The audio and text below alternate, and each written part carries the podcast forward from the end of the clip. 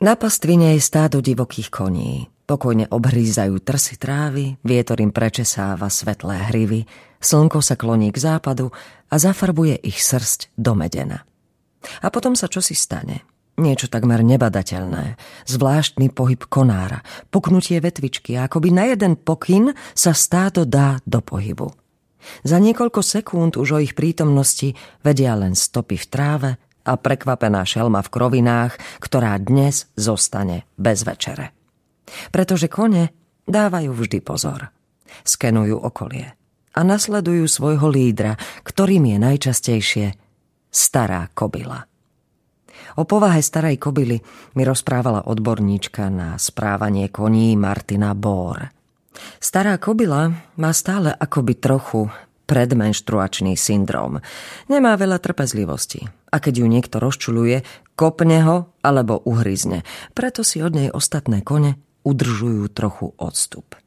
No neustále ju pozorujú, pretože už pohyb jej ucha či zavetrenie môže znamenať, že nebezpečenstvo je na blízku.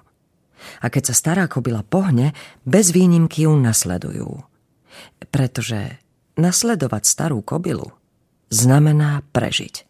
Nebrať ju vážne je prvým krokom k rýchlemu a smutnému koncu. A prečo kobila? Pretože žiadne rozumné stádo by sa nezverilo žrebcovi, ktorý je v prítomnosti kobíl nevypočítateľný. Mohli by sme sa od koní všeličomu naučiť. Kone sú od prírody korisť. Preto musia zaznamenávať aj tú najmenšiu zmenu prostredia či správania ostatných jedincov.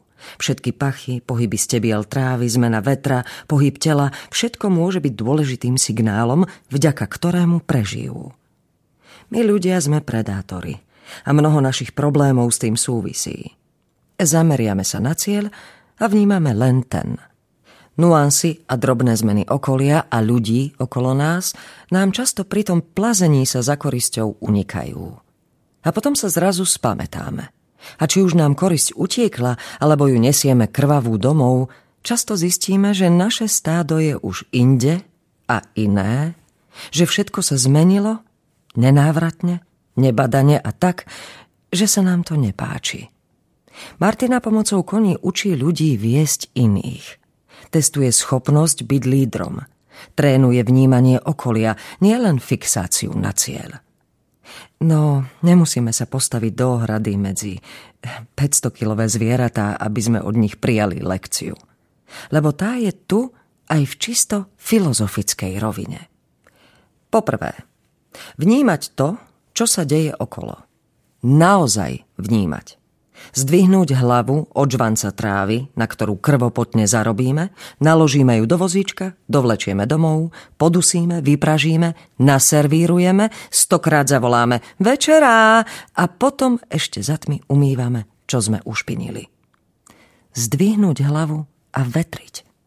Vnímať pohyby uší jedincov okolo. Čo vlastne cítia? Sú vedľa nás spokojní, či sa chystajú rozbehnúť preč? Po druhé, nebáť sa nasledovať starú kobilu. Nebáť sa prijať radu od inej ženy. Brať si príklad. Tak často nám iné ženy lezú na nervy, pretože sa príliš starajú, majú strašnú trvalú, sťažujú sa a majú na všetko iný názor. Tak nech! Sú to staré kobily a vedia veľmi dobre vyhodnotiť, kedy sa za rozkývaným konárom skrýva šelma. Pretože aj oni sami pred ňou kedysi ledva unikli.